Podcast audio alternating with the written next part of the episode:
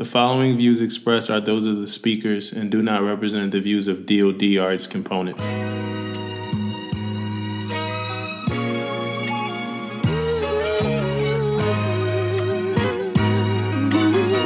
Pay attention because you are now listening to Permission to Speak Freely.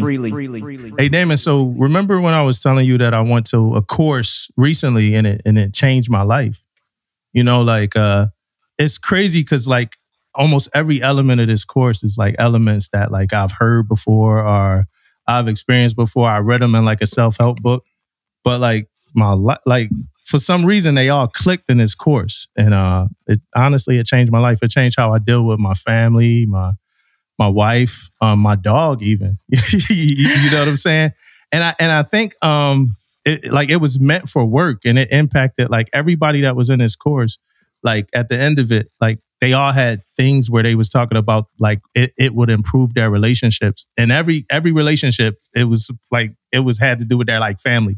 Somebody was like, "Hey, this gonna make me a better father." Somebody said, "This gonna make me a better uncle, aunt." So I just thought it was very cool. And there's some concepts in this course that like I'll never forget.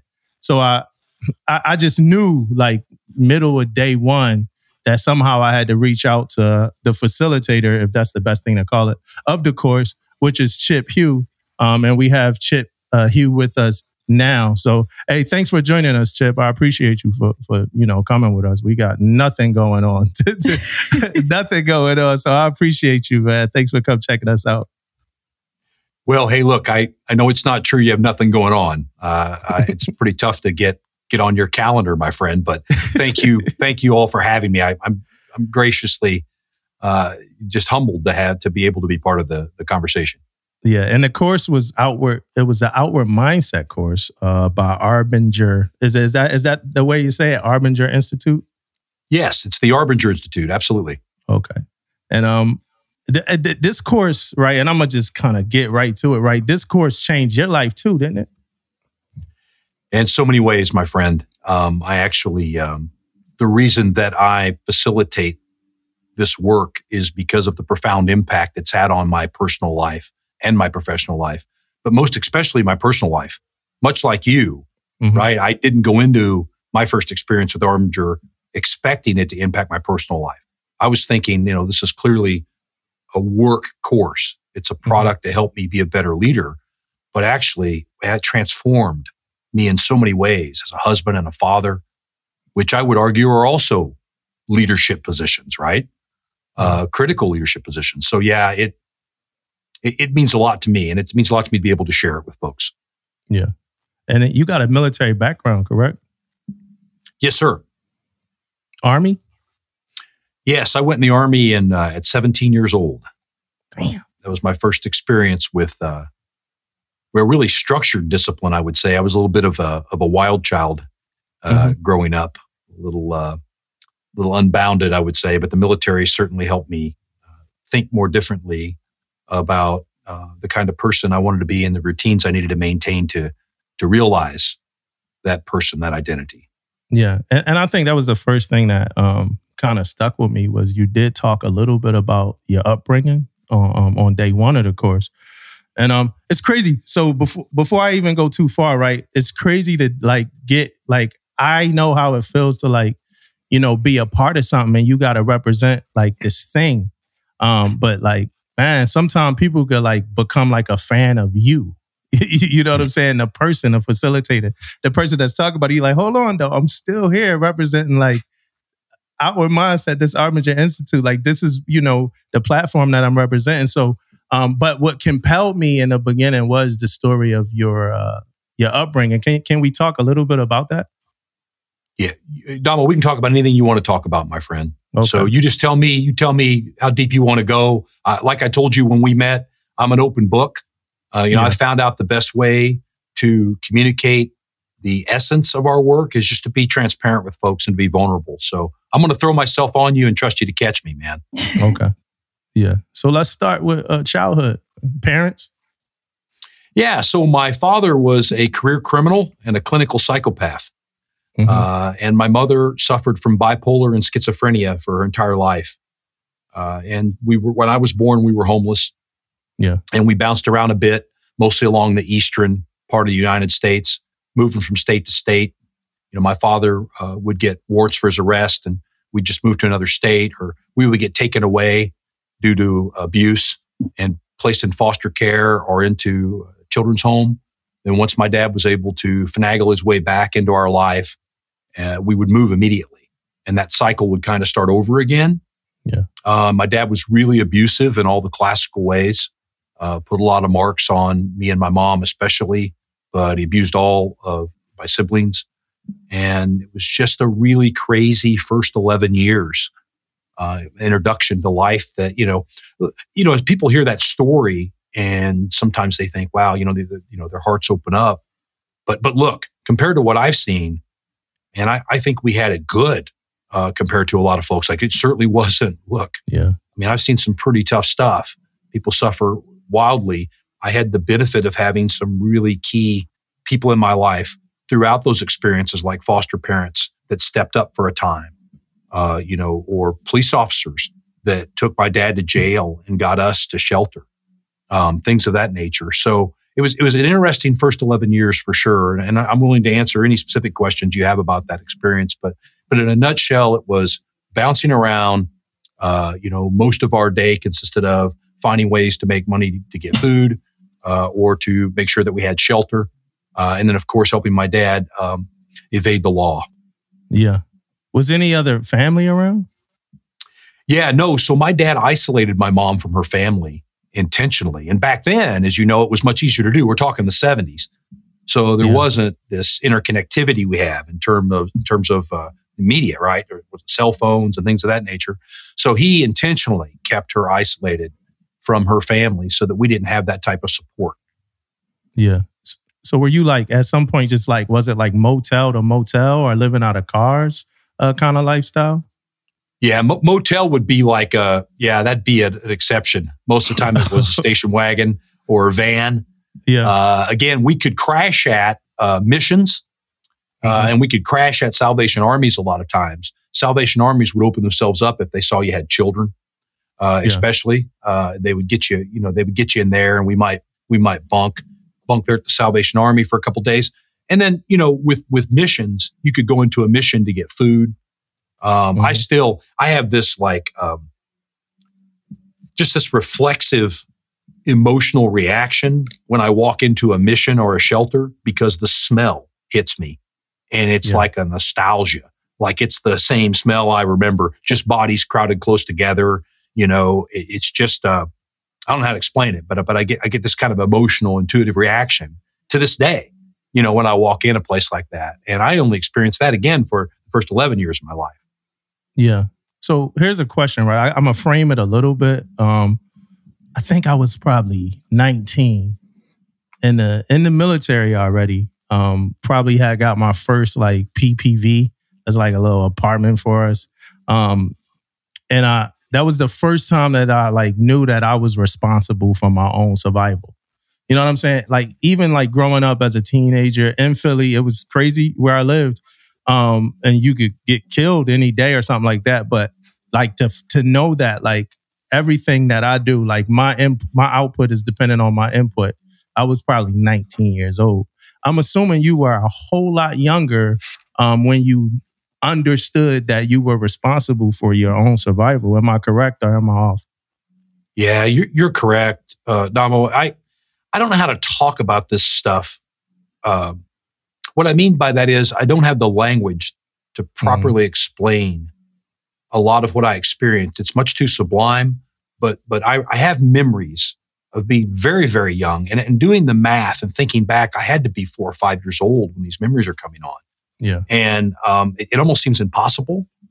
Um, but I remember, you know, my dad, like, you know, he didn't much care for books, and I used to hide out in libraries to get away from them. and and I just started reading at a really young age, well before I understood what I was reading, right? Mhm. And I became kind of autodidactic, kind of self-taught, and before I even, I didn't go to kindergarten. Before I went to first grade, I was already reading at probably a second or third grade level.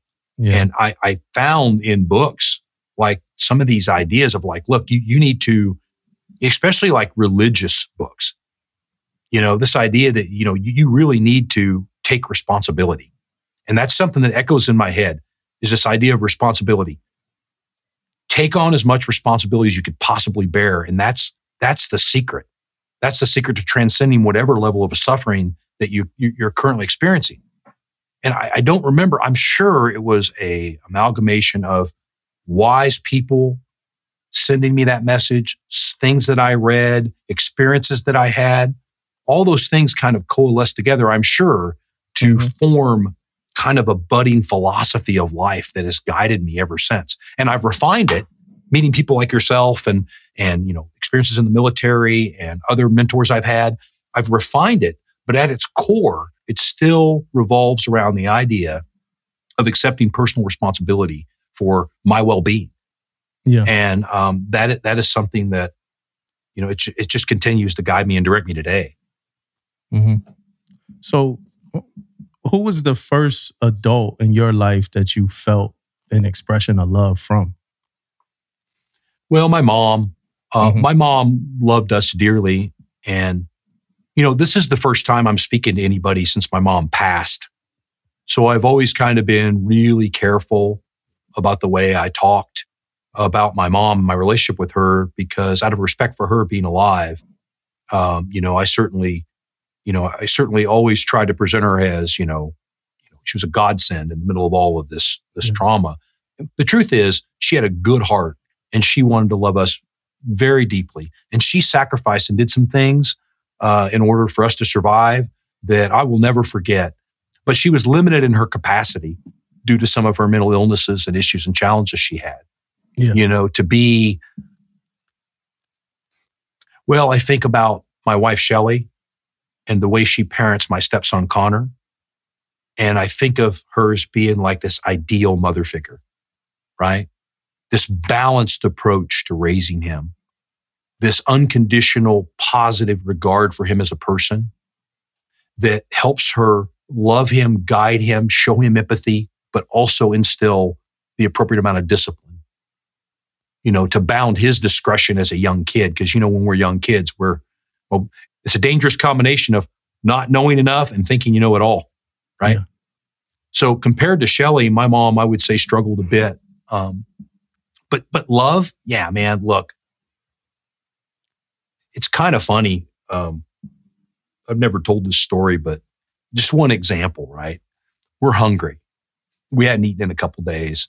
My mom takes us into this diner. Uh, it was kind of like maybe a Waffle House type situation. I don't know what it was, but but it was like that. And she basically just says, "Order whatever you want."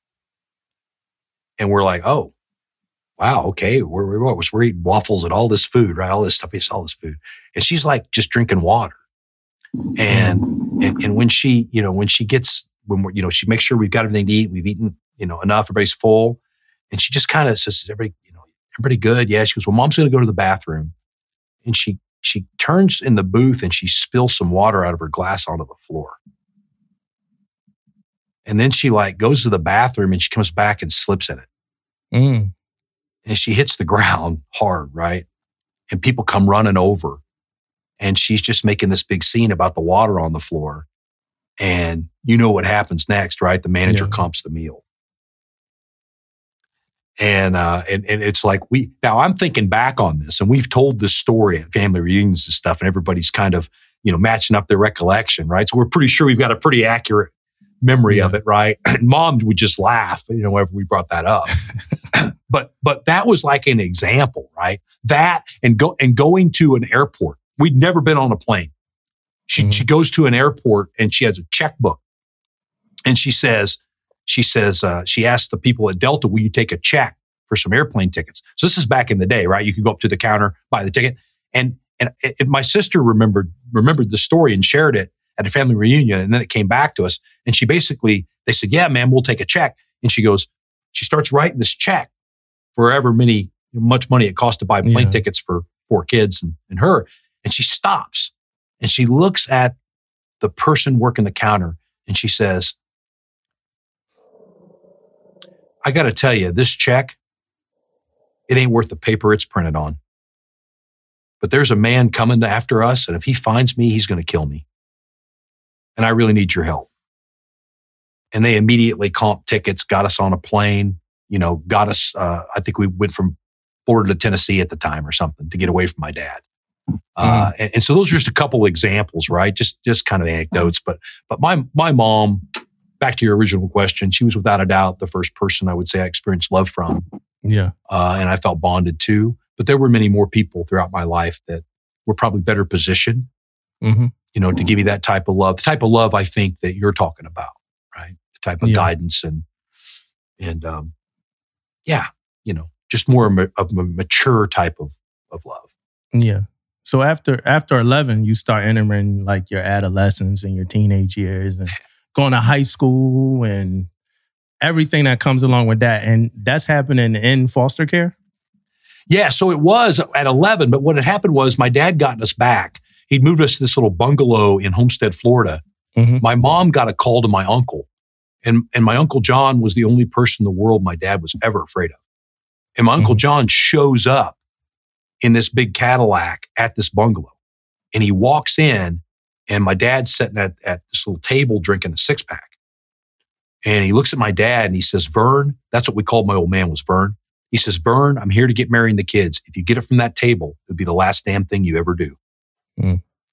And my dad sat there drinking his beer, and he had, and my uncle had a bunch of 50 gallon trash bags and loaded up all the clothes that we had, anything that we had, a couple of toys here and there, and throws them in the back of the Cadillac and takes us off to uh, the country, Iberia, Missouri. Uh, for those military folks that are listening, about 22 miles from Fort Leonard Wood. That's the best way I can explain it. And you know, they call that Fort Lost in the Woods.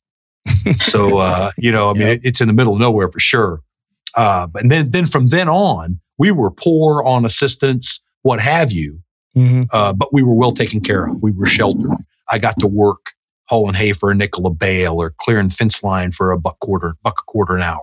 And, Yeah. and, and I was able to supplement kind of on the sly the assistance we got from the government. And my uncle always helped out too. We had a house to live in. It was poor, but man, whew, totally different experience after age 11. Yeah. But those first, I mean, those first 11 years, that's the formative, formative years in life, like where you really establish your foundation. And I mean, I, I would assume your foundation, you know, would like, would be like very weight bearing. Like, like, yo, I, I could deal with this. I could take this. And maybe like a harder, like, and I, and I mean, probably around by like 16 years old, like a harder exterior because it's like, I, I have had to like, protect myself, be responsible for myself, uh, figure out how to read books on my own. Um, so this is how I see the world at this certain kind of time in life, right? Um, and then you enter the army at some point. Yeah. So, uh, to your point about a hard exterior, uh, I, I, I, I had a, I, I had a real violence problem. I was arrested twice before I was 16 for fighting. I Mm. was extremely insecure and a hair trigger. wasn't a big kid, but, but I was mean. Yeah. When I needed to be. And, and, and so very, very, I've worked hard my whole life to domesticate what I would call an over identification with my emotions, especially anger Mm-hmm. which, as you know, results from from fear and insecurity mostly. Um, I heard I heard I heard Jay Z say something like uh, in an interview. He said something like, "When I was a kid, we used to get in a lot of fights on the street. A lot of the fights would start with someone saying, "What are you looking at? What are you Yeah. looking at?" And and Jay Z, as I recall the interview, says something like, "It hit him one day." Because he's very insightful. If you ever heard him kind of kind of lay it out, right? He said, like it, it hit me one day. They thought I saw them. Mm. What are you looking at? They thought I saw them, all their fears, all their Yeah. insecurity, right? They, they and they they were they were that was what they were resisting was me was being vulnerable, Mm. and that's what was triggering the fight. So I could identify with that, right? Kind of Yeah. post hoc, because of course I didn't know about Jay Z when I was a kid. I don't think he knew about Jay Z when I was a kid. Um, we're a little older. I'm a little older than he is, but so that happens, right? So so my mom wants to take us to Ohio on a vacation. You know, we're going to go to Ohio on a vacation. She loads up in a car. We're going to go see some family. I didn't know she was in a manic phase. And we drive off and she gets into a crash, a serious crash in Ohio. She's institutionalized Mm. because she was impersonating an FBI agent uh, in the middle of an intersection, Yeah. uh, pulled a gun out, like the whole nine. I had a hunting, like a shotgun for hunting in the trunk. She pulled that out. And so she gets put in institution. We get stranded in Ohio. I end up living with a half brother uh, for my junior year, Mark. That you know, this is my mom's son from an earlier marriage before my dad had met her. Uh, my dad and her were never married. We didn't know that. We found that out later. She thought they were. They never were. He was married to another woman, had another Hmm. family, and so um, so I ended up in Ohio. I turned 16 there, and then finished up high school and at 17 and went in the army, um, Yeah. kind of as a way to start. You know, back again to your point, to kind of start getting some organization in my life and trying to get myself under control and wanting to serve. And I wasn't old enough to be a police officer, you know, like like the police that I saw when I was a kid pulled us out of bad situations. So I went in the army to be a police officer. Yeah, uh, because you at 17. attributed you attributed police officers to a lot of what you saw when you were a kid, right? Because they they were there for help helping you when you needed them. Hundred percent, man. That's why you know we could we could talk like for days on this topic. I'm not going to do that to you, but I, I struggle a lot, right? I struggle a lot because I realize my experience of the police wasn't everybody's experience of the police. Mhm. You know, and it hasn't been my experience of the police since I was a cop for 30 years. You know, I saw good and bad. Yeah, When I was a kid, all I saw was good. Uh, all I saw was we were in a bad situation. These men and women would show up and we would be safe. And I associated them with protectors. And, and so that was kind of like, I knew what I wanted to do. I knew I wanted to be that protector. I didn't want to be that fragile kid from as early as I can remember. I never thought about doing anything different. yeah. Did you ever see dad again? Yeah, the day he died, um, which it's kind of a, our our family. It's uh, our family. It's kind of a, a weird topic because I told my dad if I ever saw him again, I'd kill him, Mhm. and I didn't mean it figuratively. Uh, you know, as much as a kid understands those kind of things, um, he had the abuse had escalated to a really bad point, and he did some things that that in my mind at that time were unforgivable. Yeah. And and the well, the next time I saw him, he did die, but he actually had, was suffering from brain cancer at the time. And a brother uh, that that's now in my life, Tim, who is my exact age. You know, he he was uh, born to my dad's wife. Uh, he brought him to see us as adults uh, because he was dying Mhm. and I ended up being the last person in the room with him, you know, uh, when he passed away at my brother's house. So between the day that my uncle took us and the day that he passed, I didn't see him at all. Yeah. So, um, what was that like? Can you explain that feeling when you saw your dad? Because I'm thinking about life, right? Last time I see you, the next time I see you, I'm gonna kill you. I'm holding on to this like for years and years and years, but I'm also living my life. Like I'm growing up, aging. Did you, uh, you, did you already have a family by the next time you saw him? Yeah, I was married with a with a couple of young, very young children. Yeah. so I'm growing up, aging, kids, life, everything's good. And then boom, here's like this ghost from my past somewhere at my front door, figuratively or whatever. Um, wh- how'd you feel? Rage. Um, so my dad was always with me. Mhm. And to extend your metaphor of a ghost, he haunted me. His memory haunted me. I let his memory haunt me and I let it turn me into something that, well, I've created a lot of damage in my wake. Um, I destroyed two marriages. I had no relationship with my kids. When it came to leadership, people only did what I said when I was around because I was a caustic, toxic person. And that was because I blamed my dad and all that my dad did for my inability to be the kind of person I thought I ought to be. Any mistake I had in a relationship, right? Uh, anytime I failed to live up to an obligation, I had my dad's memory to blame. I could, Yeah. I could recall him in a moment and go, how, you know, how do you expect a kid who grew up like this with a parent like this to do any better? And I'm doing it was a perfect excuse yeah. for failing. And so here this man is in front of me, right? But he's not the big, scary demon that I'd carried around with me. He's a frail old man, Mhm. his body riddled with cancer. And I was angry on a couple of fronts. I was angry because I wanted him to be that formidable memory that I carried around. I wanted to have something to battle, some outlet for my rage, but I didn't have it, right? Mhm. A- And then I felt even more angry because I had a a modicum of pity seeing him in that condition, seeing him at the end of his life. Yeah. And the last thing he did was ask me for forgiveness, and I didn't give it. You know, and I thought, you know, I, I, Uh-huh. I probably said some pretty hard things to him. That was probably the last things that he heard. And, and I thought, I thought when he died, like that would set me free. Yeah. Right. But it didn't. I continued on the path and I continued blaming him for all of my problems, right? All of my damaged relationships, all of my failures to live up to my obligations. It was all on him, right? I had the perfect patsy. I, I, I colluded with him when he was alive and I colluded with him when he was dead. Yeah. Did you ever come around to forgiving him? Yeah, man, nobody's ever asked me that. I did forgive him, Mm. but forgiveness is a weird word. So, what do I mean by forgave him? Uh, I was actually at Fort Leavenworth auditing a workshop, the the uh, a version of the workshop you you sat through, Dama, when you and I met. And um, as you know, being in that workshop, you feel a connection with people, you feel connection with the material. It just creates a kind of a space that opens you up. And that happened to me. And my dad happens to be buried at Fort Leavenworth.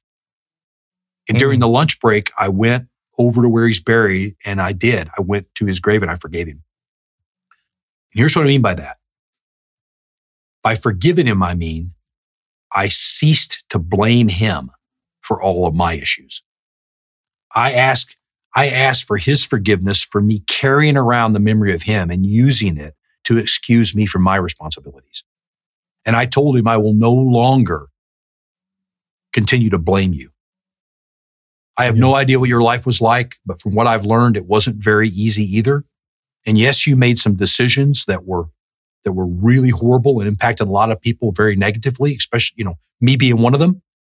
And while I didn't control what happened to me and how you victimized me, I am 100% responsible for what meaning I make out of that. Mm-hmm. I am 100% responsible for what I do about what happened to me. And what I did was be a coward and continue to blame him as a way of sheltering me from responsibility for living forward. And what I did that day in forgiving him was I took back, I took back responsibility for myself moving forward. And to this day, I can talk about my dad like I am now with you, and I'm, I'm fine. Uh, you know, I'm fine. Uh, Yeah. I don't feel all that rage and all that hatred anymore. I let that go. I laid that down. And, and yeah, I, I forgave him when he, when he, I mean, Yeah. I mean, I he was doesn't telling know Damon, that, right? I was telling Damon, uh, I think yesterday or something. I don't know if you noticed, but when when it's a course like that, that's about uh, developing and implementing like a different mindset or something. I'm gonna kind of skip around for a second. A lot of people that go to so so in this course that that you taught, it was a bunch of command leadership. It was uh, commanding officers, command master chiefs, executive officers, uh, executive directors, and then I was there, right? and I was there because I was uh so I was there because I was standing in for my command master chief at the time. But when you when you have to, you know, go and facilitate a course like this or lead a workshop like this, it's people there that when they found out that they had to go to the course, they automatically had a plan to be resistant. Right. So before you even walk in the door, it's people that started their day like, what the hell is the Navy trying to teach me today? I'm gonna go ahead and already be resistant. And it was a few in our class, in my opinion, from my viewpoint, a few that automatically was like, no, it's nothing new that the Navy could could teach me. And even some of them left with some of their thoughts being, you know, changed. But I was telling Damon, like, I, like the way Chip handled it, like when the people, some people were getting too much into who they were. I'm like, I, I, I- was like, Chip did a really good job, kind of like controlling that, never got too frustrated and stuff like that. But do you like, and I'm sure you do, but are you prepared for that resistance before you walk into one of these uh, workshops? Absolutely. And I'll tell you why. No one resists it more than me. Mm, I look, I struggle with these truths all the time because they they call me to take responsibility. No one needs what we talked about more than me. Yeah. And I have my I have a I, my I, my heart is so full of compassion for the people that come into the class resistant. Mm. I, I relate to them so much. It is a constant struggle to keep yielding to the truth. It is a constant struggle because because it's painful. It's painful to understand that you know what I have more power than I think I have over situations, which means I have more responsibility than I'm usually willing to take. And that's a hard pill to swallow. So when I see someone come in and resist it, I'm like, yeah, I'm going to put my arms around them Yeah. figuratively, right? You know, my heart opens up to them because I've been there. I'm there. I've got people like you, my wife, my friends, my family, everybody I've met on this journey that are around me that support me. They count on me and they encourage me. I mean, if it wasn't for that system, I don't know where I'd be. I'd probably sit in the back of the class with my arms crossed. Yeah. Mhm. And then and then back to the forgiveness point, um, real quick. I had a, a friend, like a friend of mine at work, his father, um, he was telling me his father was on a death his his deathbed and he's like, Yeah, he only wants me to talk to him because he feel bad because he got, you know, he got cancer and stuff like that. And me, a while ago, um, I, I kind of came to the realization that I can't hold grudges against somebody who did something when they was younger than me. Right and I, and, and, you know, and I just can't. You know, it's hard. Like it's like um my my like my dad, for instance, like he might have held a grudge or something against his dad, who was like 18 when he started having kids. Like he was a teenager. You know, between like 16 and 20, he had like four kids.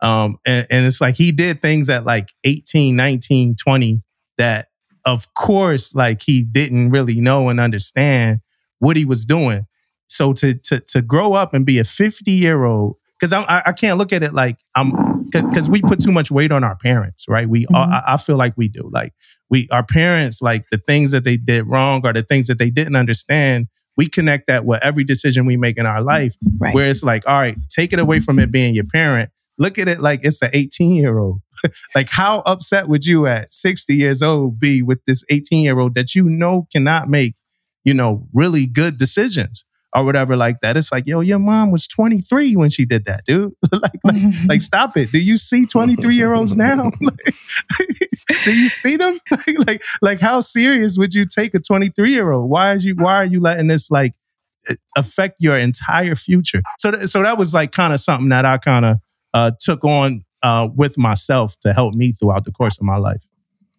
And you know, I, I think it's really powerful something that you mentioned about um, the the manner in which you forgave and what you were actually forgiving for.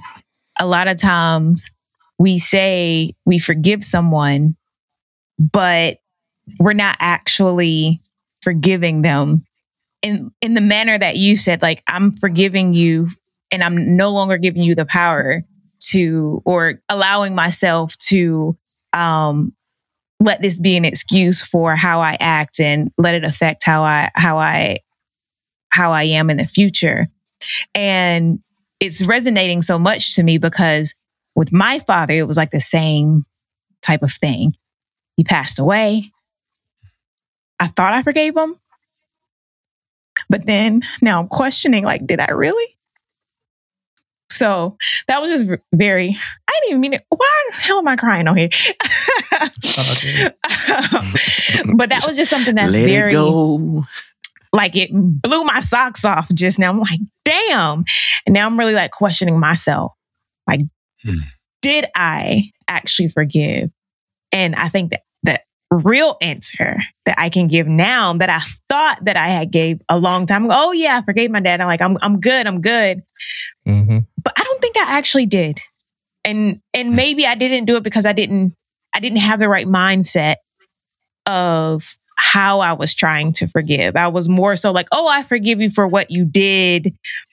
I'll I'll try to forget about it." But you don't really forget.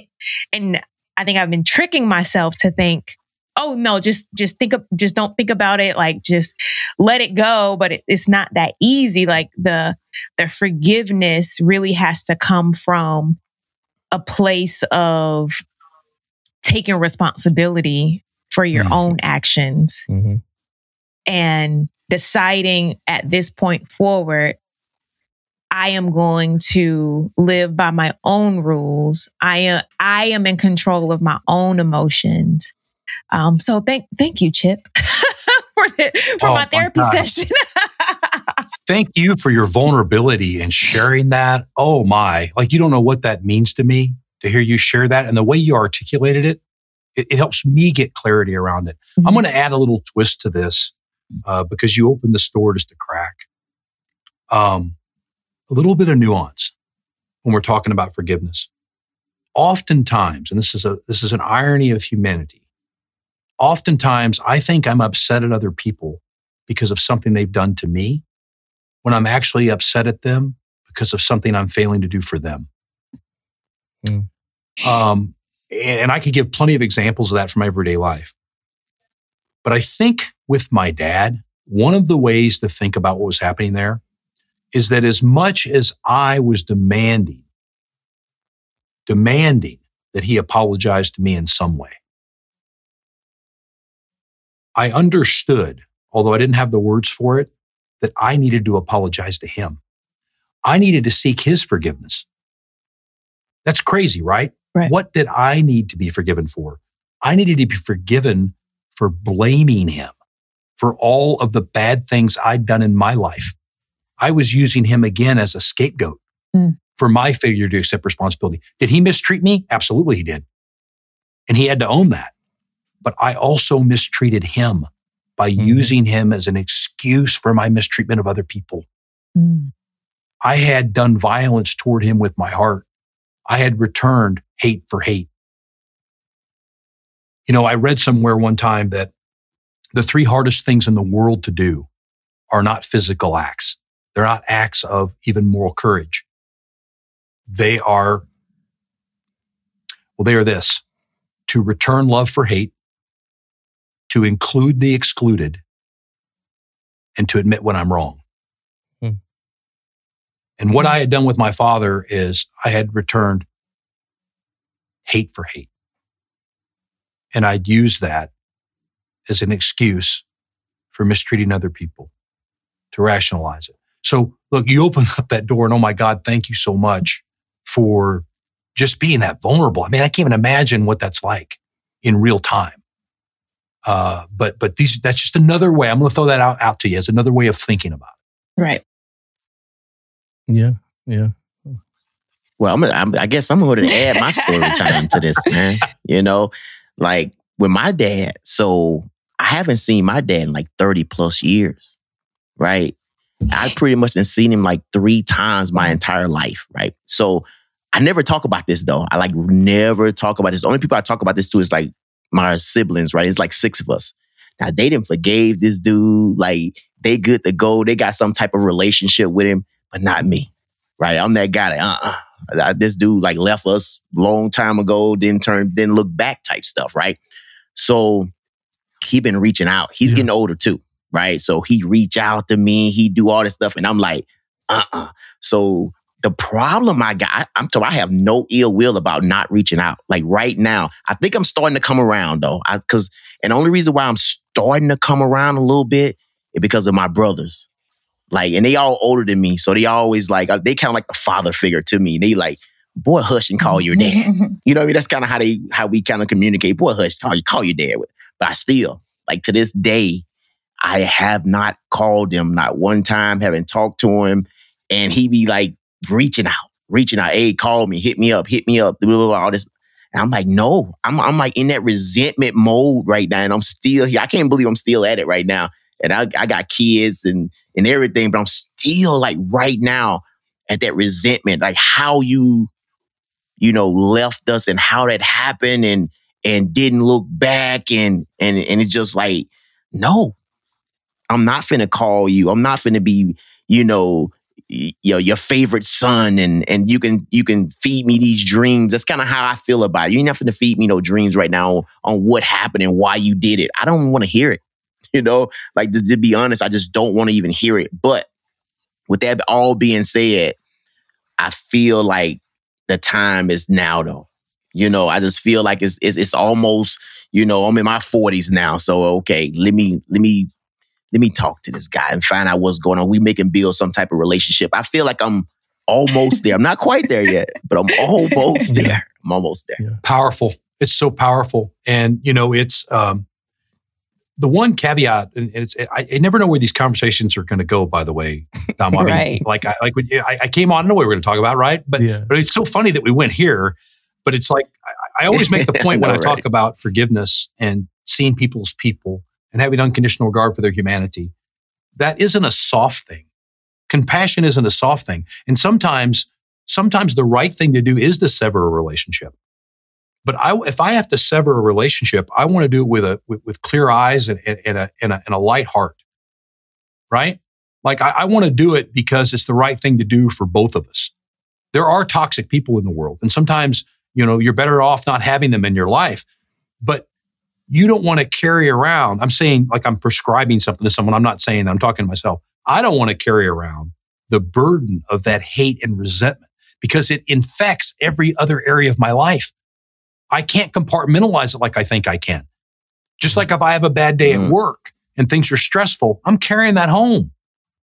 You know, I'm carrying that home. I'm walking in. Maybe, maybe I'm just mentally exhausted or emotionally wrung out and I can't be there for my family because I'm dragging whatever happened around, you know, at work around with me. Well, look, if I have this relationship, you know, like with my dad or Damon, like with your dad and your, that is, that is like a weight, I think, around our necks Yeah. we're carrying around in a sense, right? And any amount of energy that we expend maintaining, because it takes energy to maintain that resentment, right? hmm It's energy we can't direct toward more productive things, more productive relationships, right? So the, so the idea of this forgiveness, right? I'm setting that down. I'm letting that be. It doesn't mean I roll over and I let myself be abused again. It doesn't mean that I get into this codependent relationship with somebody that's unhealthy for me and them. It just means that I see them as a person. I regard their humanity. I, I look at them compassionately. And I might have to draw a boundary in our relationship. I'm gonna have to reinforce a boundary in our relationship, but I'm not carrying around that resentment that ends up poisoning me and other people in my life. I don't know if that's helpful. Um, you know, you took me there with, with what you said. And I just got to point out, man, thank God for your brothers. Um, and thank God for your willingness to yield to their influence too. Um, independent of how this thing Yeah. turns out with you and your dad, that's a very personal journey.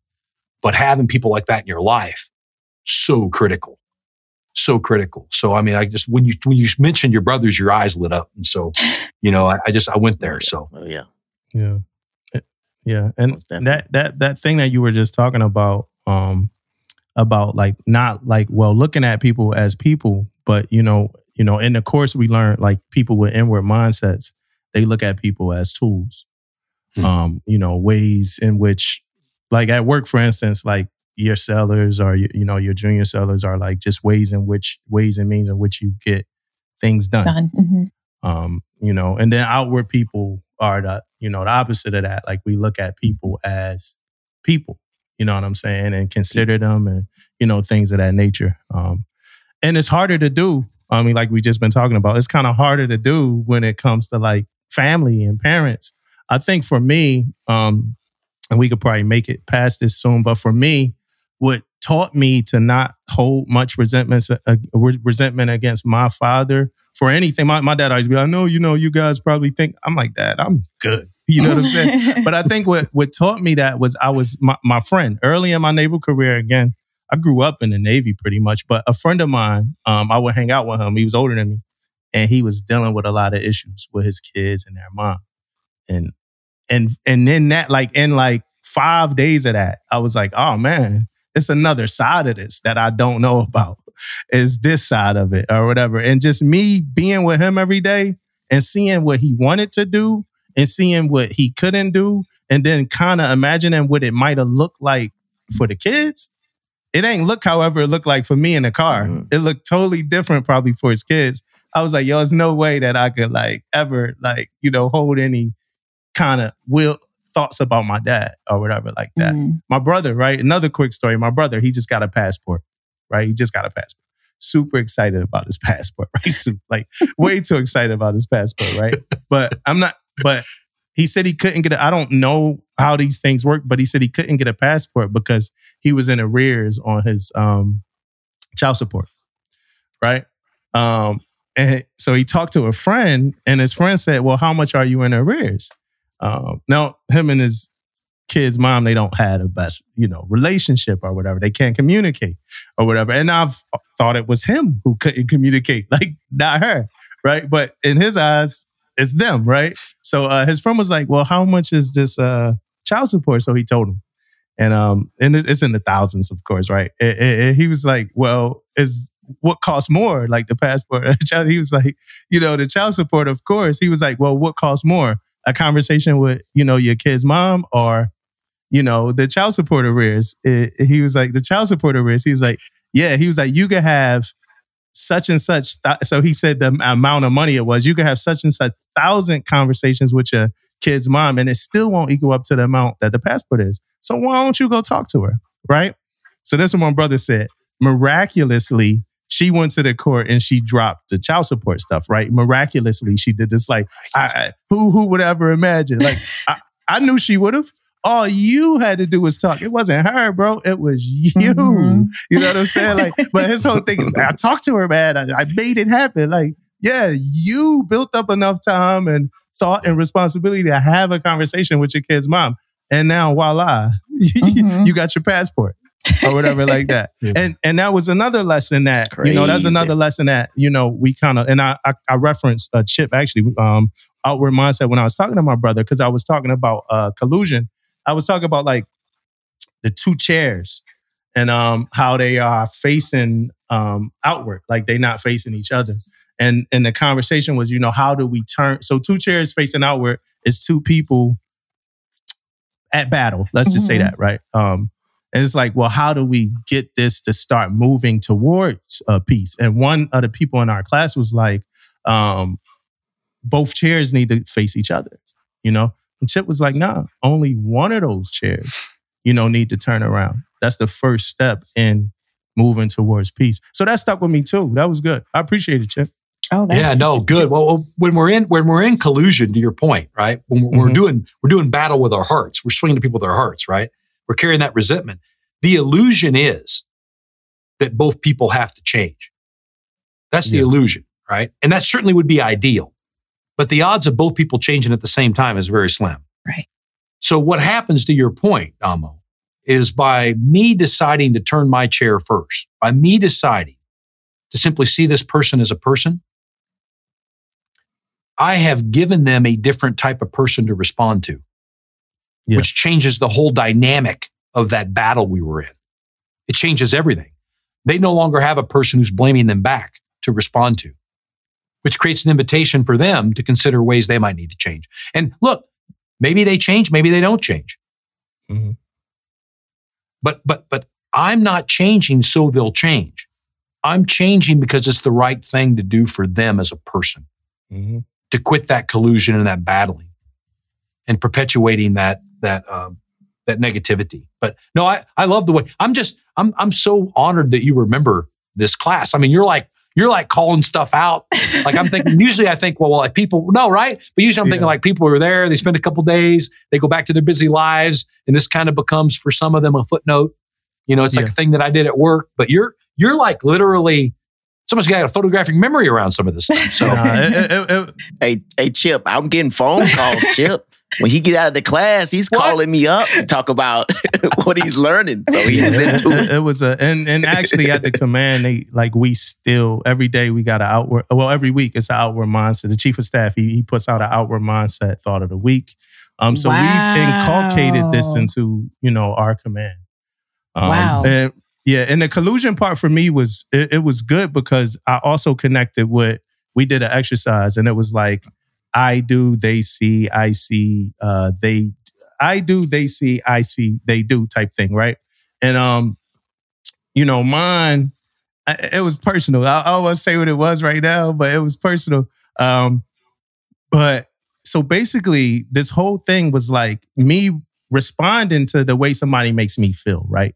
That's how that, that this how I'm gonna explain it. It was me responding to the way somebody makes me feel. And then the the second part of this was how would somebody on the outside looking in uh, judge my actions if they didn't know that I was responding to the way somebody made me feel? How would they look at me treating this person? Would I look like an asshole? You know? Probably. yeah. And, no, every time, right? Because what we did was for this for this um for this particular uh experiment exercise, we only put what like the way we re- react, and then we pass the book to somebody else. So they looked, they read everything that we do in response to the way like this person made us feel, and they wrote pretty much how they observed what we did. And mine is because I just I just pulled my notes out just now. Mine is rude, disengaged, uncaring, and unprofessional. And I'm like, damn, but you know, she did But this, this- to me. This is this and that. But they know none of that. All they know is what they see from me. And mm-hmm. that there, that was enough. I was like, yeah, that's that's enough. Like that's it. Yeah, that I was right. it. shit That right there, man. right. Well, Because I'm a I mean, person that ultimately- responds negative. Yeah, 100%. Yeah. Yeah. Well, and ult- ultimately, you know, the invitation is this I really don't have control over what happens to me. Right? I don't control who cuts me off in traffic. You know, I don't control the person that stands me up when they're supposed to come help me move. You know, I don't control the friend who doesn't return a phone call. But I 100% am responsible for my response to all those things. You know, that's me. So, so it, really, I can't say to you, Damo, you made me angry. The truth is, I chose to respond to what you did with anger. Mhm. And look, there's responsibility in that, but there's also freedom in that. Because if being angry is something I'm doing, then it's something I can stop doing. Mm. I don't have to live that way. I don't have to be that way.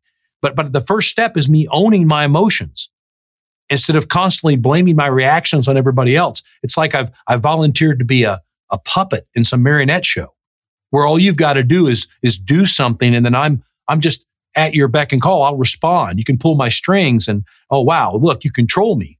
I give over control of myself to you by what? Over identifying with my emotions. So like it's hard. Look, it's simple, not easy. But the truth of the matter is, I've got a choice of how I how I respond to other people, regardless of how they're treating me. Yeah. You know, it doesn't mean lay down and be a doormat, but it means just own the fact that I'm responsible and accountable for my emotions and and my response, right?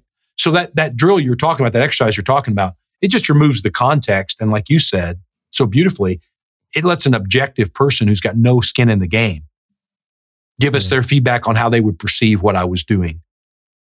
And and it is it's uh, it's it's simple, but it's but it's so profound. So, two questions, right? It's a kind of how were you introduced to the program and where were you in your life when you were introduced to the program? Okay, well, I'll answer those questions in the reverse order of how they were asked. Mm-hmm. right? So where where was I? I was leading a soon to be internationally recognized SWAT team that was in deep trouble because they were the most complained on team in the entire department. Mm-hmm. Uh, they were really creating a lot of damage in their wake because of their lack of relationship in the communities they served. These were mostly underprivileged communities, and they're breaking into houses, uh, wreaking havoc. And on top of all the other things they did as a consequence of their job, they were rude, discourteous, and dismissive of the people with whom they interacted. I was put there to fix that, although I was perfectly equipped to make it worse, not fix it with my attitude. At the same time, I'm living upstairs and my wife's living downstairs at home, and we're in the middle of deconstructing our second divorce, my second divorce. And my kids wouldn't talk to me. Mm. That's where I was. Mm. That's where I was in my life. Full of blame, full of resentment, full of excuses, and pretty bitter. Yeah.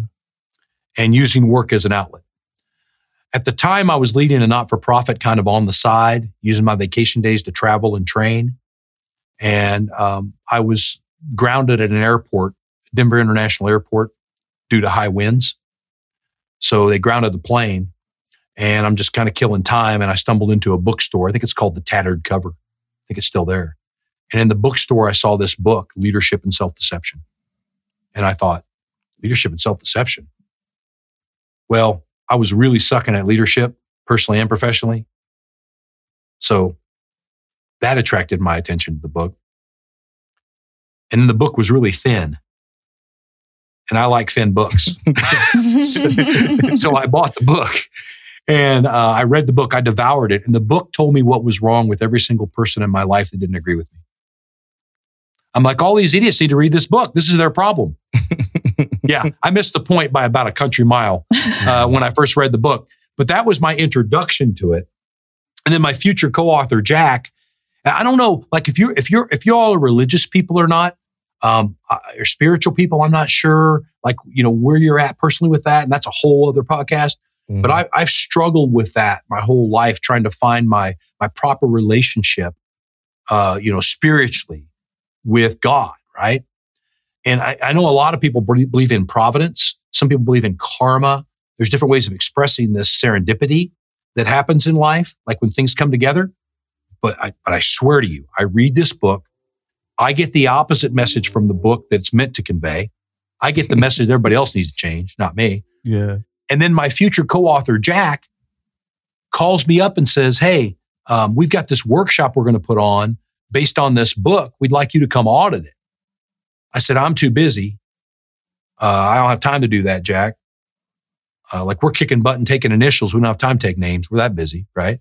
Yeah. And and I said, what is this book anyway? And he says, it's leadership and self deception. I was like, are you kidding me? That's my favorite book in the world for a completely different reason than it's his favorite book, right? Yeah. And so that's what got me to come to this workshop. And back then, Dumbo, we were drawing stick figures on paper. We didn't have PowerPoints. Mm. Like, like back then it was very, very personal, you know, yeah. course. And so, so I go and that started, that started the change. That started to light the fire. I started seeing myself in the work and that started me making incremental kind of adjustments that have continued to this day, to be honest with you. Yeah. Uh, you know, I've been doing this now for 14 years, immersed in it. And I think I'm probably batting about 600. Mm. You know, I mean, I mean, yeah. I, I, mean, I, I need support. I need support. Yeah. There's yeah, days when I slip, right? Yeah, you you you left like it was so like it was remarkable. It was a story about your wife, like going to war with your wife. Um, it had to do with the car. Do you remember the story at all? Oh, 100 percent. Yeah. yeah. I, I was, uh, I, t- I'll tell you real quick, uh, you know, I, I, won't, I won't belabor it like I probably did in the workshop. But essentially, I love my wife more than life, man. My wife is my best friend. And everybody that meets my wife loves my wife. My wife is, I have had the pleasure of marrying the best person I have ever known. So like when I, when I say I, like, that's my best friend, that's my best friend. Mm-hmm. That is the person I lean on. That is the person I share good news with immediately. That is the person that I share bad news with immediately. That is my person, right? And I'm saying all that to say this, right? There's nobody more important to me in my life than my wife. So I borrow my wife's car and I'm out running some errands and I'm driving back home. And I look down at the gas gauge and the gas gauge is, is near E. And the first thing that came to mind for me to do was to put gas in that car for my wife so she didn't have to do it the next morning. But I was trying to get home to watch the Kansas City Chiefs play football. Mm. And it was getting really close to mm. kickoff. And so I didn't stop. I kept driving. As a matter of fact, I passed three gas stations. I wouldn't even look at the gas stations. I just started playing with the radio every time I go by one. So I didn't have to look at them, right? And I drive home and, and I start in my head, I'm like, I start to get angry. I start to like get upset. And I'm like, I start to like tell myself a story. And I was like, well, my wife borrowed my Tahoe last week and she didn't gas it up. Uh, you know, I was like, you know, apparently that's not an expectation we have of each other.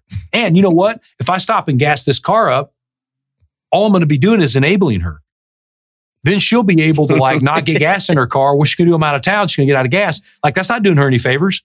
Right. And then I said, I literally went here. I went here. I said, what kind of a mother lets her car get down to E? What if Connor busted his head and she had taken him to the hospital and she jumped in, had no gas? What kind of a mother does something like that? And so as I'm telling myself the story on my way home, I'm getting mad at my wife. Mm-hmm. Like I'm going to war with her in my heart. right. And so I pull in to the house and I'm like, I'm like kind of internally, you know, really upset. And I walk into the house and I'm still looking for more reason. I need more reason to keep the fire going, right? And so I walk into the house and she's making chicken wings for the game. Mm. But man, when you're when you're in this state of mind, you can even turn something like that into something negative. So like I look and I see her making chicken wings, and I'm like, oh, yeah, well, she's not making enough for my brother, and she knows my brother might stop by. you know, that's not very considerate. Oh, and I noticed she's got uh, you know, less barbecue, right? And more like Memphis rub, because that's her favorite, right? She's not thinking about me. Uh, and I go and she says, Hi, honey. And I was like, Hey, just kind of a little head nod. Hey, what's up? and I went and I sat down in my chair. I got my back to her and my whole damn neck's getting red. Right? Like I don't even want to look at her because she's despicable. Yeah. Right? She's despicable. And so, like, I'm watching the game, trying to watch the game, and she starts doing dishes. And then I really get upset because I'm like, she's only doing that to like put it in my face, and I need to be getting up and helping her. like, that totally could have waited till halftime. I know you guys are laughing because this is so ridiculous. It occurred to me only in retrospect. I thought I was upset at my wife because of something she was doing to me. I was upset at this woman that I love more than life because of something I failed to do for her Mm-hmm. when I didn't stop and get gas in that car like I felt I ought to do for somebody I love, I had to make it right in my head. I had to justify it. I had to make it straight. And I had to weaponize all this information that I had around me to help me make it straight. Mm. I had to feel right about doing wrong. And I used all of those things to feel right about doing wrong. Do you see what a crazy cycle I kicked off? And here Yeah. she is at home just thinking everything's great. And here I am actually putting some stress in our relationship, Mm-hmm. right? She had nothing to do with it, but I, but, but I painted myself as a victim and her as the villain. Yeah. Isn't that crazy? well, I laugh because I've done it a million times. Oh yeah. Oh yeah. Oh yeah. Your, It's your so poor wife. relatable. Yeah, it's so relatable, man. I'm like at war with her, and she is none the wiser. Yeah. right. She's none the wiser. Well, So- and God help her if she actually does do something, Yeah. you know, Right. remarkable that I can actually add to the quiver. God help her, man. If she's not perfect, she better be Yeah. perfect. She's really gonna have a problem.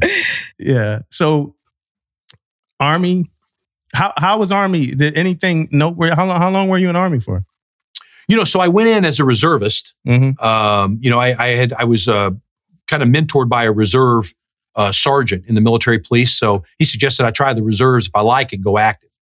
You know, and so I went in as a reservist, signed up for like a you know an eight year commitment, and, and I go in and you know basic training at seventeen. I mean, you know, Yeah. it was a shock to Yeah. say the least. It was a shock to say the least.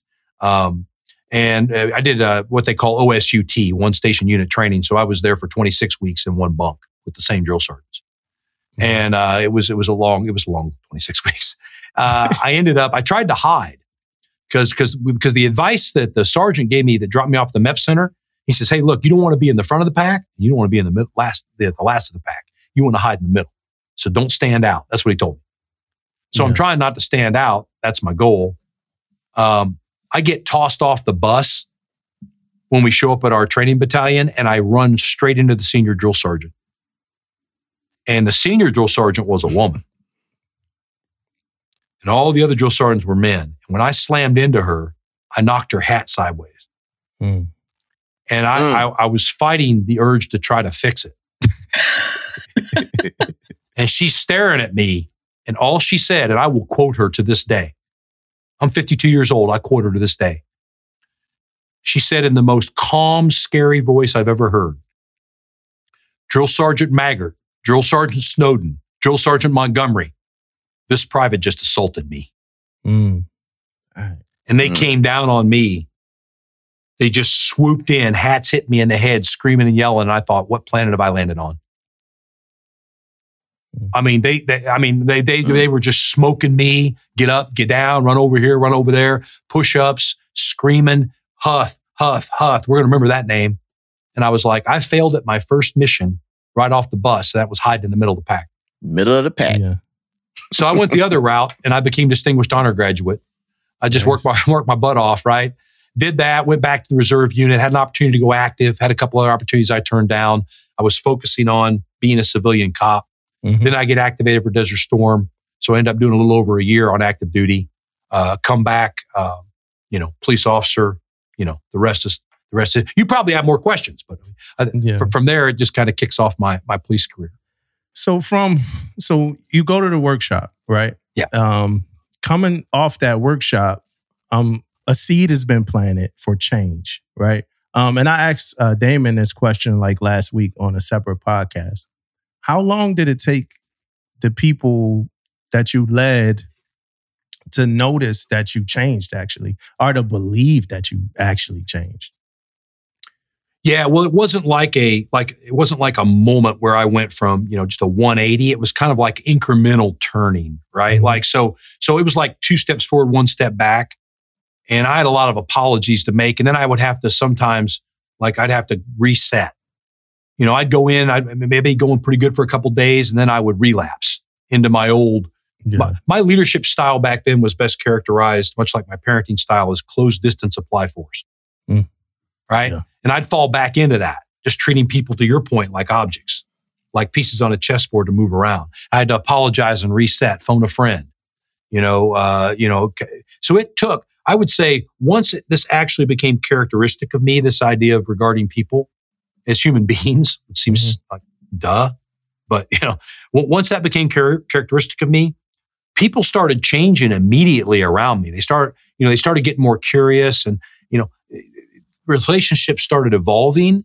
But I think it was probably a solid, I'd say it was probably a solid six months before I really got my feet under me.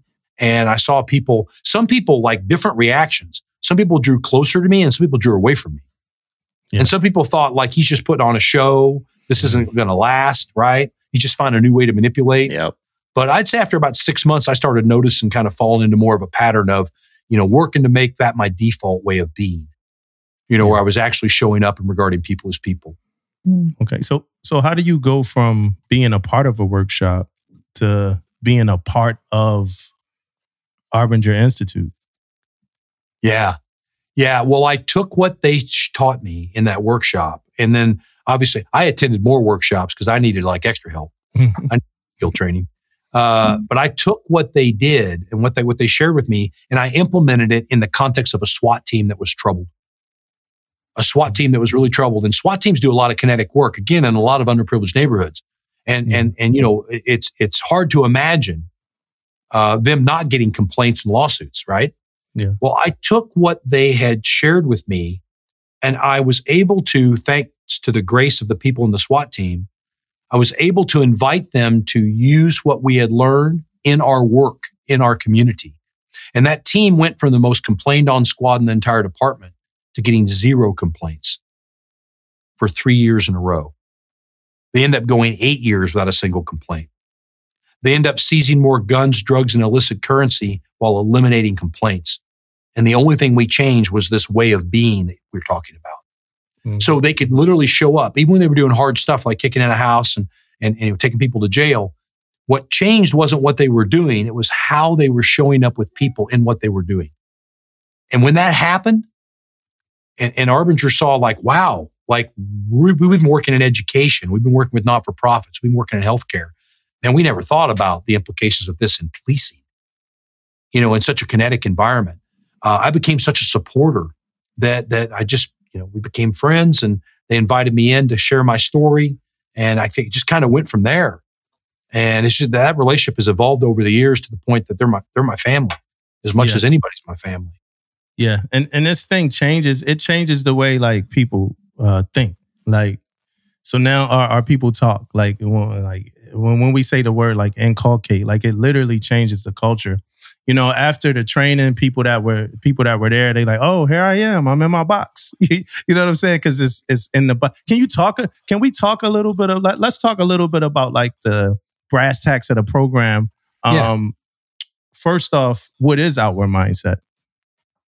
Yeah. And I know we've been talking about it the whole time. like, like uh, you know, it's super effective, but now it's like, all right, I want to dumb down just a little bit and um kind of talk about some like kind of definitions. What what is outward mindset to you, Chip? Yeah. So so I can contrast it with what we call inward mindset, right? These Mhm. are just really kind of easy ways of explaining something that's pretty complex, Mm-hmm. you know, at its core. And we have we've been talking all around it this whole entire conversation. But essentially, when I'm inward or in the box, it means that I'm completely self-absorbed. I'm thinking only about what I need. you know, only where I need to go, only the things I need to get done. And so what ends up happening as a consequence of that self absorption, that self focus, is that other people, um, their humanity gets attenuated, meaning like they're, they're less real to me. They become like cardboard cutouts or mannequins. And I start interacting with them that way. So they cease being people and they start being objects. I, I only see them in terms of how they can help me or how they can hurt me. And if they can't help me and they can't hurt me, they don't matter to me. Mm-hmm. And I interact with them that way. So I, I experience myself with an inward mindset as a person among objects. So what is an outward mindset? Well, it's, it's the reverse of that. With an outward mindset, I experience myself as a person among people. I'm alive to their reality. So I understand that every single person I interact with has hopes, needs, fears, dreams, objectives, things they have to accomplish, things that matter to them. And when I interact with them, I take that into account. And then I start considering the impact of my efforts on their ability to accomplish the things that are important to them. So in a work context, if I've got a job to do, I've got objectives to meet, I simply stay head up, head, head up and alive to the fact that other people have those things too. And I structure the things I'm doing at work in a way that actually helps people achieve their objectives. I achieve my objectives in a way that helps them achieve theirs. So it's like going with the current, right? Going downstream, sanding with the grain. So being outward is just staying alive to the reality of other people. And there's so many invitations for me to be blind to that. You know, there's so many invitations for me to prioritize the things I need over what you need. And the truth is, the core truth, no matter how hard it is to accept, is I'm not better than you. I'm not worse than you. I'm right here with you. And when I'm right here with you, we can transform the world, or at least our piece of it for that time that we're interacting. And that's what it means to be outward, to simply regard the humanity of other people. So, so Chip, so you know, when we found out you was on the show, you know, I've been look looking you up a little bit, right? So I'm a big fan. I'm trying to be the huge, the biggest fan right now, but I am, right? So in leadership, especially when it comes to leadership, right? Listen to you a lot talking about leadership. Um, and people, what I learned is people hate change, right? Mm. People just don't like change, right? So I got a friend, you know, Dumbo, right? In a couple months, he's about to take over, you know, a new team, right? Uh, what is how can he use you know the outward mindset when he get to his new team? Yeah great question. So first off let, let me offer you an alternative perspective on the change thing that might benefit him. We we tend to think that people hate change. But if you look around you we change effortlessly all the time. We are constantly changing. Sometimes we're getting better sometimes we're getting worse but, but change is something we're very adept at. I think what people hate is the loss of the known. So when we say hmm. people hate change, I think the reality of it is it's not the change that's bothering them so much as the fact that the change is predicated on something they're comfortable with dying off. Mm. Even if you change for the better, Damon, even if you're my boss, right? And you go through this profound realization that you haven't really been all you could be, um, to steal an old slogan from the army. Um, if, if you go through that realization and you make improvements in your leadership, I might be resistant to that because while you're not being as difficult to work with, it's new.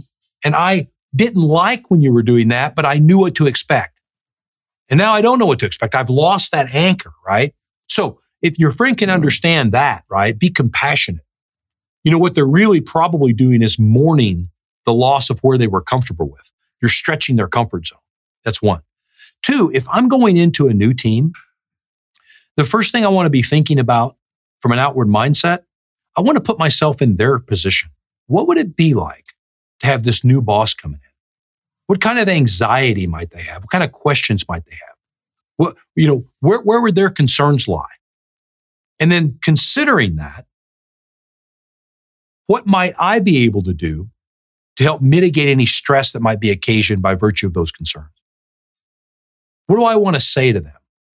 And when I show up, I think what I want to say is, hey, look, I'm new here. I'm not coming in with the assumption that everything here is messed up and I'm here to fix it. I'm coming in with the assumption that everyone here is doing a really good job and working hard. What I'm going to do initially is kind of sit back and watch. And I'm going to ask a lot of questions of you as a team and of you individually. So I can get kind of a lay of the land. I want to see what's working well, what we need to reinforce. I'm going to do that before we make any changes. Now, the caveat is if we're doing anything unethical, immoral, illegal, or unsafe, we got to stop that now. Mm-hmm. And I'm going to trust you to stop that on your own. But aside from that, I'm not in a hurry to, to upset the apple cart. I'm going to watch. I'm going to learn. I'm going to grow with you. And we're going we're going to negotiate what kind of changes we make with an eye toward helping this team make the most meaningful contribution it can make to this mission. And then I would start having one on one meetings, meetings to learn with each member of the team, where I would get really curious about their experiences, just their life in general, their perspectives, uh, what they think about the job, how they understand themselves in relation to the mission, the commitment to the team. I would get so curious about them that they would start, I would start forming a picture of them as a human being that I could respond to. Instead of being tempted to see them again as pieces on a chessboard, I see them as people first. And I honor the humanity in the process. So those are kind of like some first 101 steps I would take. Build the relationship with them because ultimately they're going to do the things they need to do to fulfill their employment obligation, in my experience, not based on your positional authority, but based on the quality of the relationship you have with them. People don't respond, Damon, to what you do so much as how they're feeling seen by you while you're doing it. That is a leadership imperative. Yeah. I don't know how helpful that is, but you can also give your friend my oh, number. Yeah, most definitely. Most definitely. I think I'm the friend. I'm the friend, Damon. yeah, yeah, yeah, yeah, I like, I like, yeah, I like change. I, I welcome change. So you know that is the thing. But I mean, I, you know, and a lot of those tools, a lot of a lot of outward mindset tools, I will use them. You know, moving forward, it's a lot of things that I want to do different uh, this next time around. Actually, um, going back to a ship to lead sellers because I am going back to a ship soon to lead oh, sailors. Congratulations! Yeah, I can't wait. I can't wait. But uh, uh, well, well I, Damo, can I say something about change real quick? Mm-hmm. Like, like think about this. None of you were in my life three months ago. Yeah. Right. This is positive change. Yeah. Right. I now have people in my life that can influence me that I did not have three months ago, that can offer alternative perspectives, that can help me see things I don't see, that can help me uncover more potential. This is change. What do I have to let go of? What's the trade off? Well, there may be some things I'm carrying around, some paradigms or some frameworks that aren't helpful anymore. Mm-hmm. You may help open my eyes to new ways of understanding. Yeah. So, to your point about loving change, look, change is inevitable. We might as well lean into it. You know, fighting it is inevitable. Yeah. yeah. So, anyway, I wanted to add that little caveat to to to what you said about change. And again, I'm so I'm so happy for you yeah, like yeah, you're going to be back wait. in your environment. Yeah, I can't wait. I'm uh, back oh, yeah. in the, you know, oh, yeah. back in the mix. For all the listeners right now, and if y'all don't know, I think all of our dogs are going crazy. Uh, my dog is going crazy right now. We oh. just changed his schedule. so his my wife, she just started working again. So we kind of altered my dog's schedule. So he going crazy right now. He's because he, he's in the room with me just hanging out. He Love going it. crazy. If, hey mom, if you're listening, now you know. You know what I'm saying? but um, what I do want to talk about, I want to clarify something that I believe could be misconceived, and that's about um, having to discipline or hold somebody accountable while still operating with an outward mindset. I say that I believe it could be misconceived because in our class, I feel like some people wasn't understanding that, like in my thought process, I feel like I could still hold you. Treating you like a human does not always mean that I'm operating with kid gloves. Um, and can you give some clarity on how we can use the outward uh, mindset and still hold people accountable and um, enact disciplinary processes? Yeah, 100%. Look, discipline is an important part of, of, of helping people grow and develop in their capacity to take more responsibility. So, your job as a leader primarily is to help grow and develop people in their capacity to be more, be more responsible. If you're not doing that as a leader, whatever else you're doing can't be called leadership. And part of that process is helping them experience the natural consequences of their decision. See, a lot of people think like, well, my job as a leader is to hold people accountable. I think your job as a leader is to prepare, equip, and train people to be accountable. And when they fail to hold themselves accountable, natural consequences come online. Mm-hmm. So if you're my boss, Damo, and you sit down with me, you said, Hey, Chip, here are my expectations. What questions do you have around those expectations? Are there any you find unreasonable? Do I have your commitment to meeting those expectations? Okay, I want you to understand, Chip, here are the consequences of not meeting them. And if you're not meeting them for whatever reason, and it's not an issue that I, you know, where I need to provide more training or support, I'm going to let those consequences uh, kick in, right? And, and that's all agreed upon. And then so, you know, next week I come in late to muster, right? So whatever the consequences were that were agreed that, that we agreed upon, I get to experience those. Maybe the first time it's a discussion you have with me where you pull me aside and say, Chip, I need less of this and more of that. Mm-hmm. You know, if I do it again, maybe now you're writing it down, you're documenting and so forth and so on in a progressive way. This is at the core of leadership. Seeing me as a human and respecting my humanity means letting me be responsible for myself, letting me experience the consequence of my decision, positive or negative. It doesn't mean, it doesn't mean serving as a proxy for those consequences by yelling and screaming at me or by indulging me and letting me get away with things. Mm-hmm. I can do almost anything in one of two ways seeing you as a person or seeing you as an object. There's nothing the military is going to ask you to do that you can't do as a leader while seeing people as people, including disciplining. Yeah. You, you, I've invited people to leave the team, terminated their employment seeing them as people. Yeah. So it's not a mamby pamby soft thing to your point. It's actually one of the hardest things you can do by giving responsibility to people for their conduct. Yeah. Is that helpful? Yes. Yes, uh, totally helpful. Can you talk a little bit more about or tell the story? Um, I was listening to your uh, one of your um, videos where you talked about having to terminate someone and how you treated him in the process and the self realization that he came to in the end. Um, I'm in the legal community in the Navy, and I don't really see that done very often um, when you're when someone is going through the disciplinary um, processes.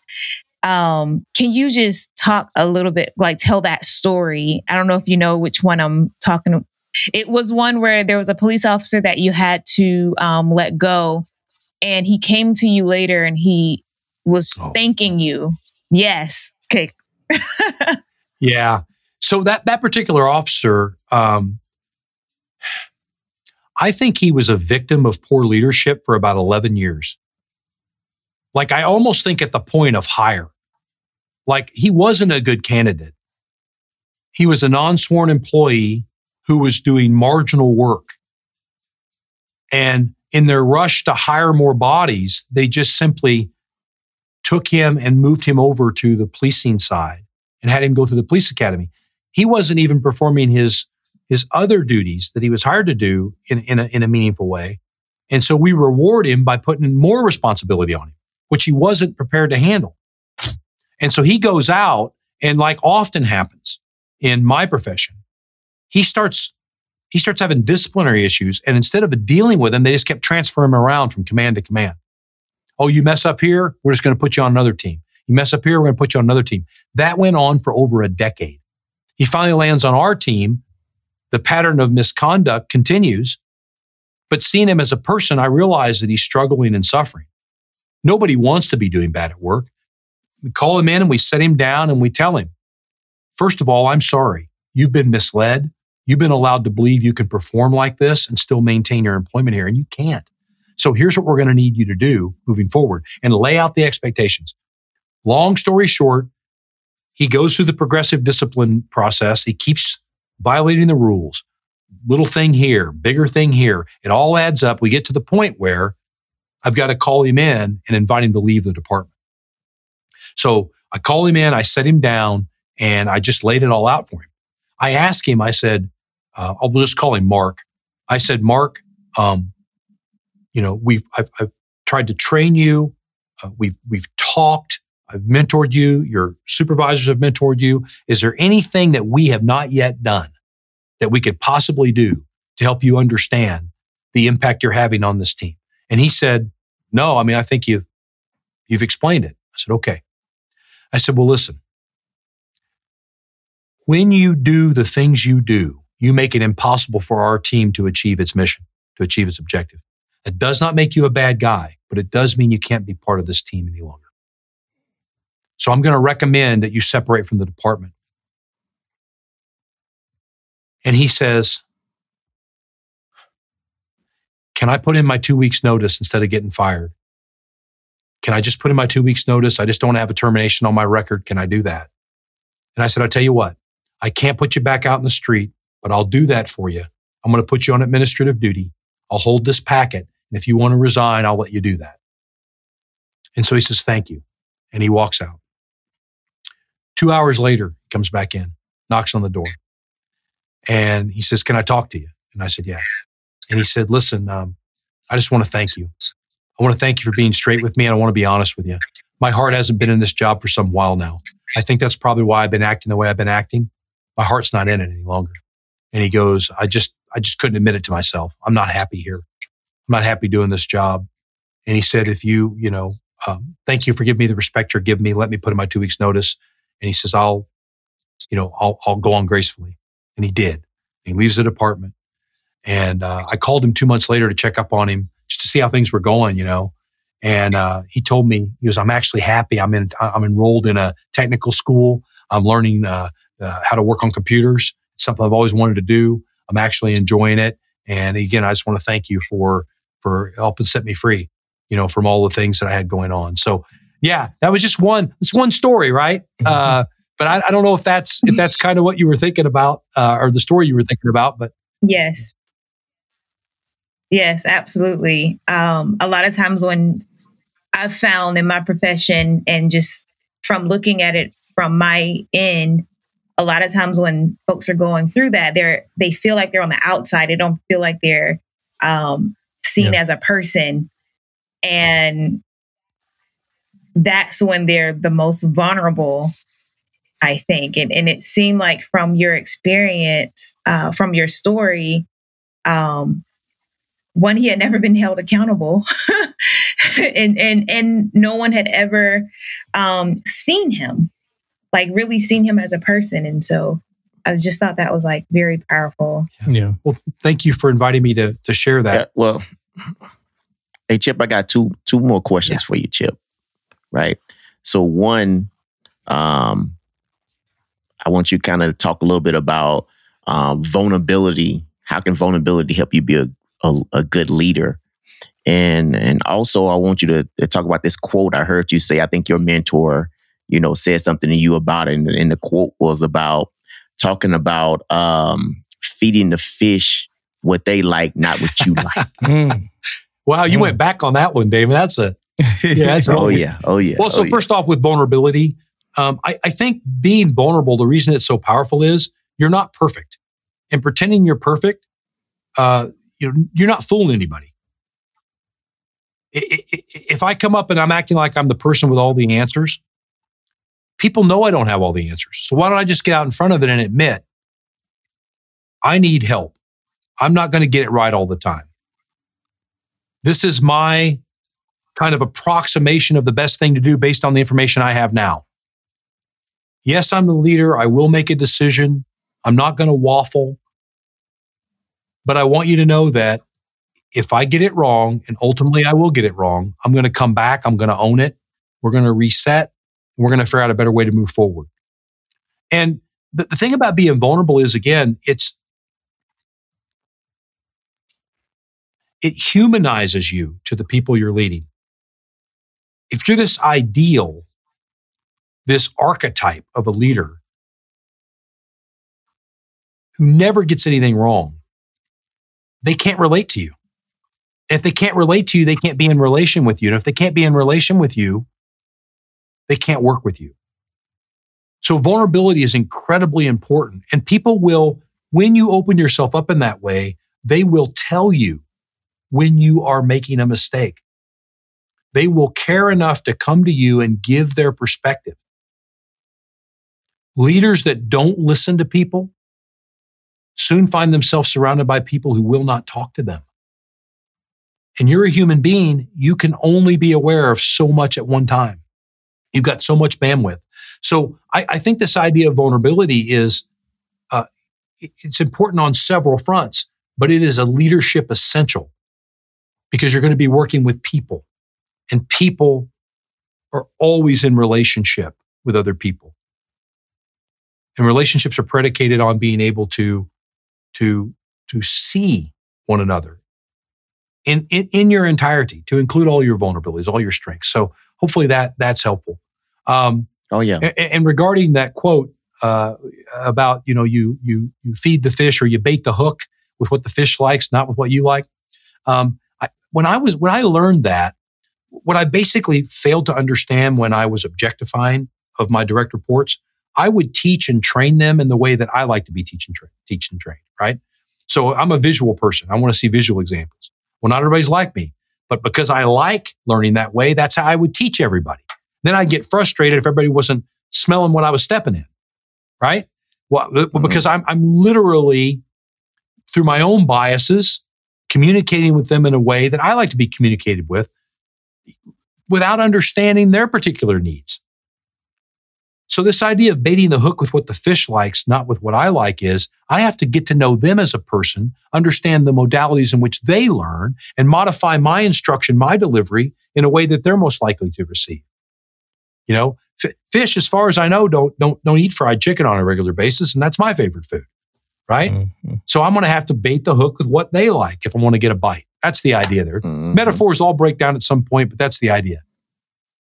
Yeah. Most definitely. Yeah, I had That's to. good. I actually, me and my wife had to kind of come to a realization that we were wanting our love languages for the other person. You know, so as whereas mine was quality time, and yeah, I thought that would be hers, and hers. Would, so we had to come to a realization of that of that same exact thing. Like you know, I want what I want for you, and it's not the same thing. Um, Yeah, that's a great book. Uh, Gary Chapman, uh, the Yeah. book you're referencing, Love Languages. My wife, by the way, full disclosure, uh, she's acts of service and I am mhm. physical touch. Yeah.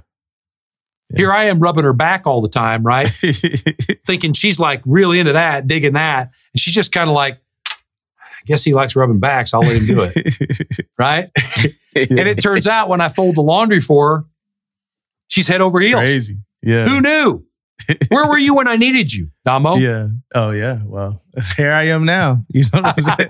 here I am now. I'll take I- it. I'll take it. Yeah. My question is, if some, if I'm, if I'm a listener and I want to know more about our, like, you know, I like what I, you know, just heard, and I want to know more about our mindset. Where would I go?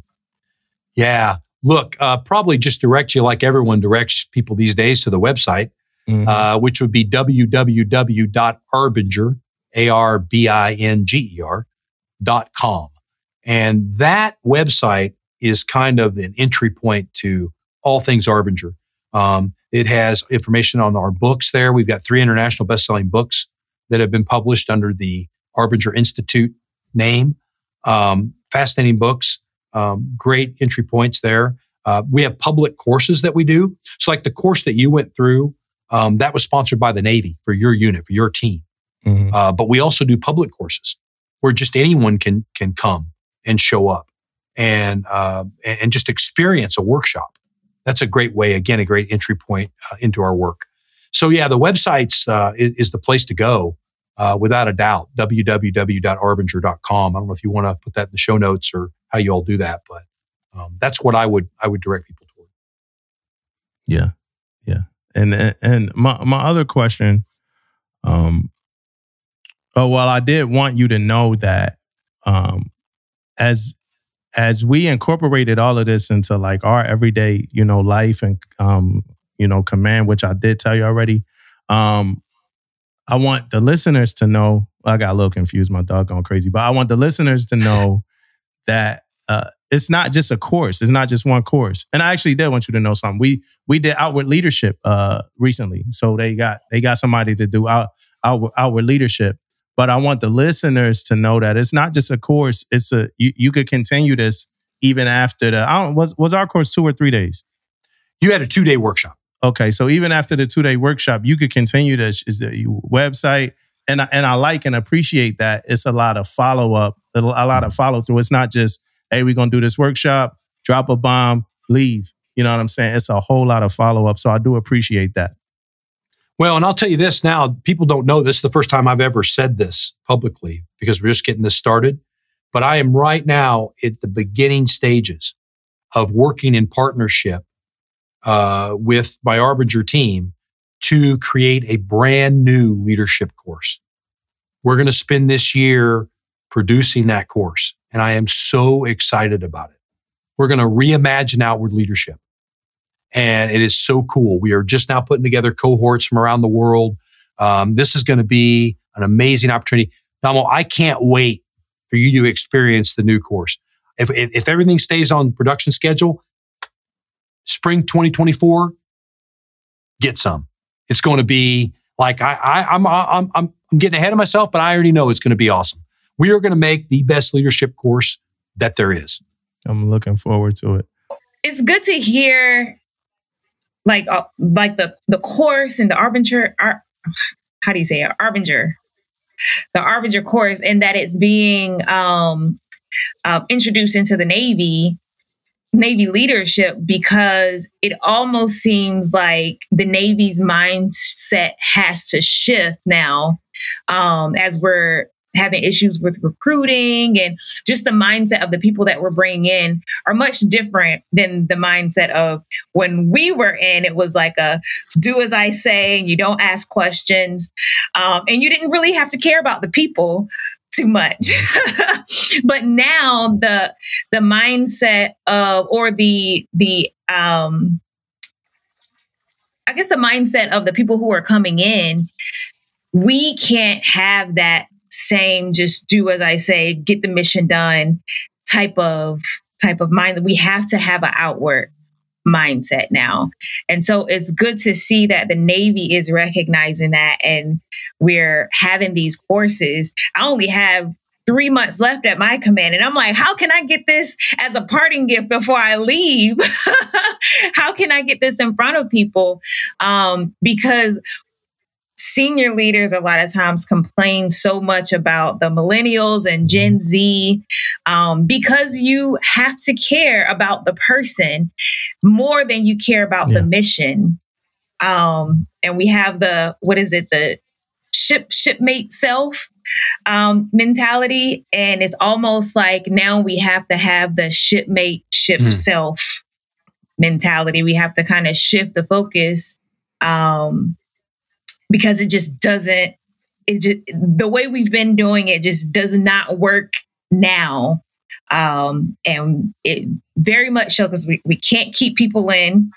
Uh, or, or, i say i won't say we can't but it's hard to keep people in and it's hard to get people in to the military. Um, so I, am I'm, I'm gonna have to figure out how i can get this as a gift to my command mm-hmm. as i leave.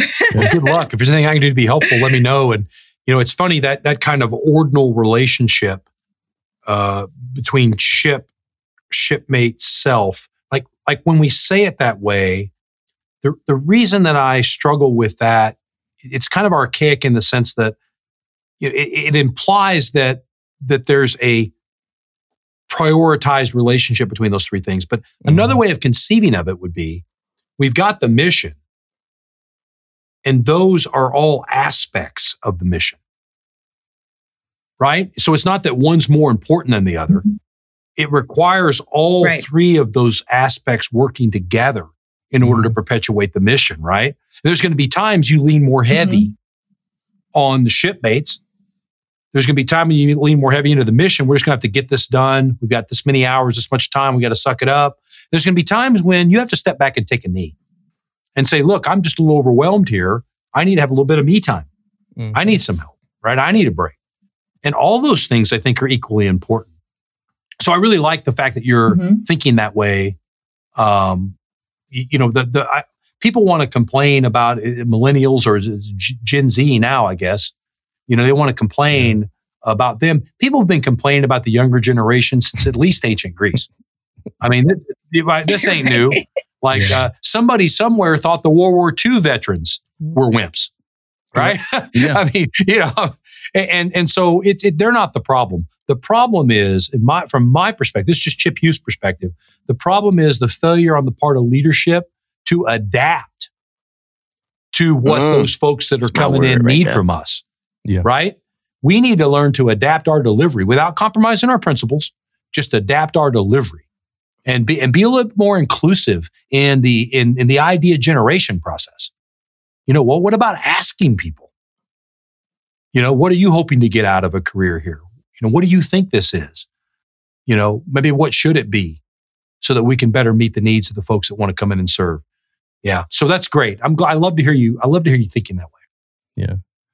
Hey, Chip, from me, man, um, I appreciate you. I appreciate uh, everything that I learned from this course. I, um, thanks for coming and uh, sitting down with us uh, again and uh, talking to us and shedding some light on the course. I hope what people could get out of this is enough about the outward mindset to be a little bit more curious, right? So that was my whole goal. Um, hopefully, that's what people uh, got out of this and now start to ask more questions. I think that this is a game changer for everywhere, really, everywhere. Like I want the whole world to, you know, know what's going on. You know what I'm saying? Um, the next Avatar movie, we need to talk about outward mindset in there somewhere, right? We need to throw something in there, James Cameron. So yeah, I do. I want I want this to spread. So I appreciate you uh, sitting down uh, with us, and hopefully our listeners uh, do kind of take from this and carry on with it. So uh, thanks from me. Thank you. I appreciate it. Hey, and the same here, Chip. Hey, thank you. Um, and I already been talking to, to Dumbo about how we can get this at our command. So me and Tish at the same command. So maybe we can get this for you on your way out. So um, I'm most definitely gonna be looking looking into it. Um, because this is like Dumbo said, a freaking game changer. Like, and me just googling you and and, and talking about it and seeing you talk has been a game changer for me. And now I'm talking for myself so it's a game changer. So um, I'm looking forward to to getting more involved with it too. Yeah, same. I, I think I started doing the research and just like the two of you, like I became, I started to become a fan. Just this morning, I was like brushing my teeth, and I, I have Chip playing in the background as I'm as I'm brushing my teeth, just to kind of get my mindset going. And actually, like a few days ago, um, my sailors before, and I forget which video I watched, um, but it started to kind of open my eyes. And so before my sailors left the next day, um, I I told them I was like, before you leave today, you have to give me three things that we can do better in the office, and it, it just made me want to get to the minds of them and what are they thinking, and they didn't even at that moment like want to completely open up because I wanted the raw and they didn't really give me the raw at first. But yesterday, they started to kind of get a little bit more into okay, well, this person makes me feel this way and I don't like this. And um so yet like the just in the short time frame of just watching the videos in preparation, it's just like mind blowing. I see everything so much, so much different. And I'm just, I was excited about today. Um, and I was uh, telling them I, ha- I had a meeting um, and I'm sitting there like, I got somebody very important. I cannot miss this. like, I gotta go, sir. so um, I'm just very encouraged by what you're doing um, and the path that you've gone through, and just for being open with us and and sharing like your your past and your upbringing. I'm glad we went that far back because I didn't really see a lot when I was trying to figure out like, okay, who is Chip from the beginning? Um, I didn't really see a lot of that, and I think that was what was the most impactful today for me is seeing Chip in the raw, Chip in the unperfected Chip, and seeing the journey go You see through. that every day, so, Keith. Yeah, this this has been this has been amazing. I'm, I'm going to fire my therapist and I'm just going to watch out, out, outward. what is Yeah. the outward mindset video. videos? That's going to be Oh my, my therapy. Look, look, you all, you all are amazing. I, I can't tell how much I appreciate your graciousness, giving me so much of your time, and and just helping get my mind spinning and churning. Um, it, it's just such a gift, and uh, you know, I can't wait to connect with you again down the road. If there's anything I can ever do to be helpful, uh, you know, please obviously reach out and uh, you know, Dom will please share my share my number with uh, with Teach and with Damon. Mm-hmm. And if they want to get a hold of me, you know, um, you know, as you know, I, I will return all my texts or calls. So. thank you. Appreciate it. Most